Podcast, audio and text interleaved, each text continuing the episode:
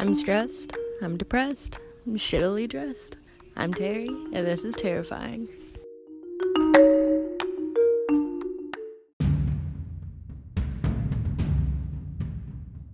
Warning this podcast will discuss graphic material. This is the story of the boy in the box, America's unknown child, a mysterious case that to this day is still unsolved. On February 25th, 1957, in Fox Chase, Philadelphia, the body of a small boy was found in a cardboard box. The cardboard box was one of a bassinet that was only sold at J.C. Penney's.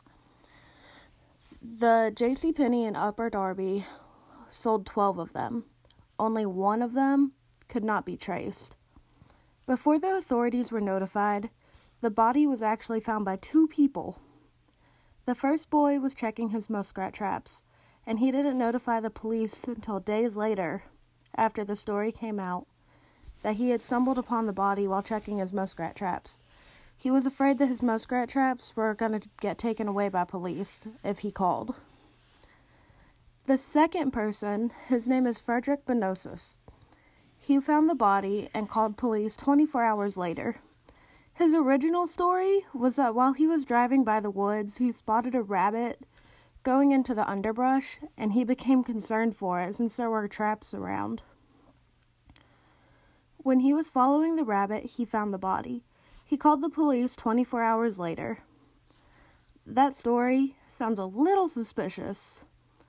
Well, it turns out that he was actually in that area in hopes to spy on a girl from a nearby school. Whenever he was questioned, he passed a polygraph and was ruled out as a suspect. The boy in the box was said to be around three to seven years old. His time of death is unknown, but it's said to be anywhere from two to three days to two to three weeks. On his body, he had several scars.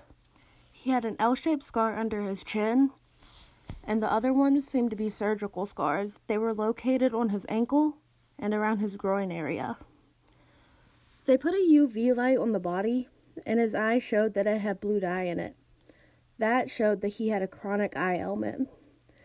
His hair was crudely chopped. It was said to be cut either right before or right after his death. Clumps of hair were still clinging to him. He seemed to be malnourished with bruises all over his body. He was said to have light blue eyes, and his nails were neatly trimmed. His eyebrows were also said to be styled very femininely. It's also said that he did not eat two to three hours before his death, but there was a brown liquid found in his throat that was said to be vomit. One hand and both of his feet were also pruned up, like they had been in water right before his death. On February 26, 1957, the discovery of the body led to an investigation. They were optimistic that it was going to end soon, but shortly after, the optimism faded.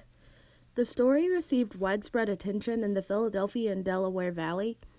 The Philadelphia Inquirer even sent out 400,000 flyers with the boy's likeness on it. They even created a bust of what the boy's father might look like, but still no leads were found. The police searched the crime scene thoroughly and repeatedly. They searched it with 270 academy recruits. The only things found at the crime scene were a small child's blue corduroy cap, a child's scarf, and a men's white handkerchief with a monogrammed G in the corner. They even went to the extreme circumstances and took a postpartum picture of the boy. They dressed him up, they put him in a sitting position, and they took a picture, hoping it would create new leads that somebody would recognize this child. But sadly, it still didn't work. On March 21st, 2016, the National Center of Missing and Exploited Children released a facial reconstruction of the boy. They added him to their database. The boy's body was also exhumed in 1998 Mitochondrial DNA was extracted from his tooth on November 11, 1998. He was then reburied, and a website was launched to keep his memory alive. The website is americasunknownchild.net. So now, let's talk about some theories. The first theory that you usually stumble upon is the foster home theory. There was a foster home a mile and a half away from where the body was found. Remington Bristow, who pursued bringing closure to the case, went to a psychic who told him to look for a house that looked like the foster home. When he started looking at the foster home, he found some things that were similar with the case. He attended an estate sale and he found a bassinet that looked like one from the box. He also saw blankets hanging from clotheslines that were similar to the blankets that were wrapped around the body. Another theory is that he belonged to the man Arthur Nicoletti and his stepdaughter who ran the home. Bristow elaborated further and he figured that they got rid of the boy because they didn't want an illegitimate child. 38 years later, a police lieutenant named Tom Augustine was put in charge of the case. He did interviews with the stepfather and the stepdaughter, who have since been married, and they were rolled out after the boy and the stepdaughter's DNA did not match. The next theory that we're going to talk about is the theory of the mysterious M. In February 2002, a woman came forward, only known as M. She said that her mother had purchased the boy and she had subjected him to severe physical and sexual abuse. She said that this abuse continued for almost three years. She also said the boy's name was Jonathan and he suffered a handicap that made him not able to speak. M said that one night the boy threw up after eating dinner, and his punishment for that was a severe beating. Following the beating, the boy was supposedly bathed, and during that bath is when he died.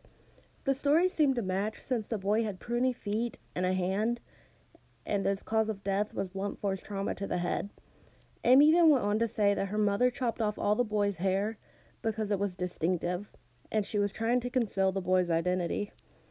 M also later stated that her mother forced her to help get rid of the body. They were interrupted by a passing male motorist who asked them if they needed help. The mother said that they didn't need help, and she convinced the man that they were fine, and eventually the man drove off. This aspect of M's claim was backed up by a then confidential informant, a male motorist, back in 1957. He said that the box that the boy had been found in had been discarded earlier that day. Despite the plausibility in the claims that M gave, the police were a- unable to verify that they were accurate. The neighbors who knew her said that there wasn't any children living with her at the time. She was also said to have mental illnesses that would make it hard for them to believe her story. The third theory that we're going to talk about is living as a girl. The third theory was brought up during investigation by a forensic artist named Frank Bender he said that someone was raising the boy as a girl before his death. This theory would explain the neatly trimmed nails, femininely styled eyebrows, and his crude haircut. Now that we've talked about the theories, I'm going to talk about his burial. Originally, the boy was buried in Potter's Field, but as I said earlier, his body was exhumed in 1998 to get DNA out of his tooth. On November 11, 1998, he was reburied at Ivy Hill Cemetery in Cedar Brook, Philadelphia. The son of the man who originally donated all the necessities for the first burial did the same for the second.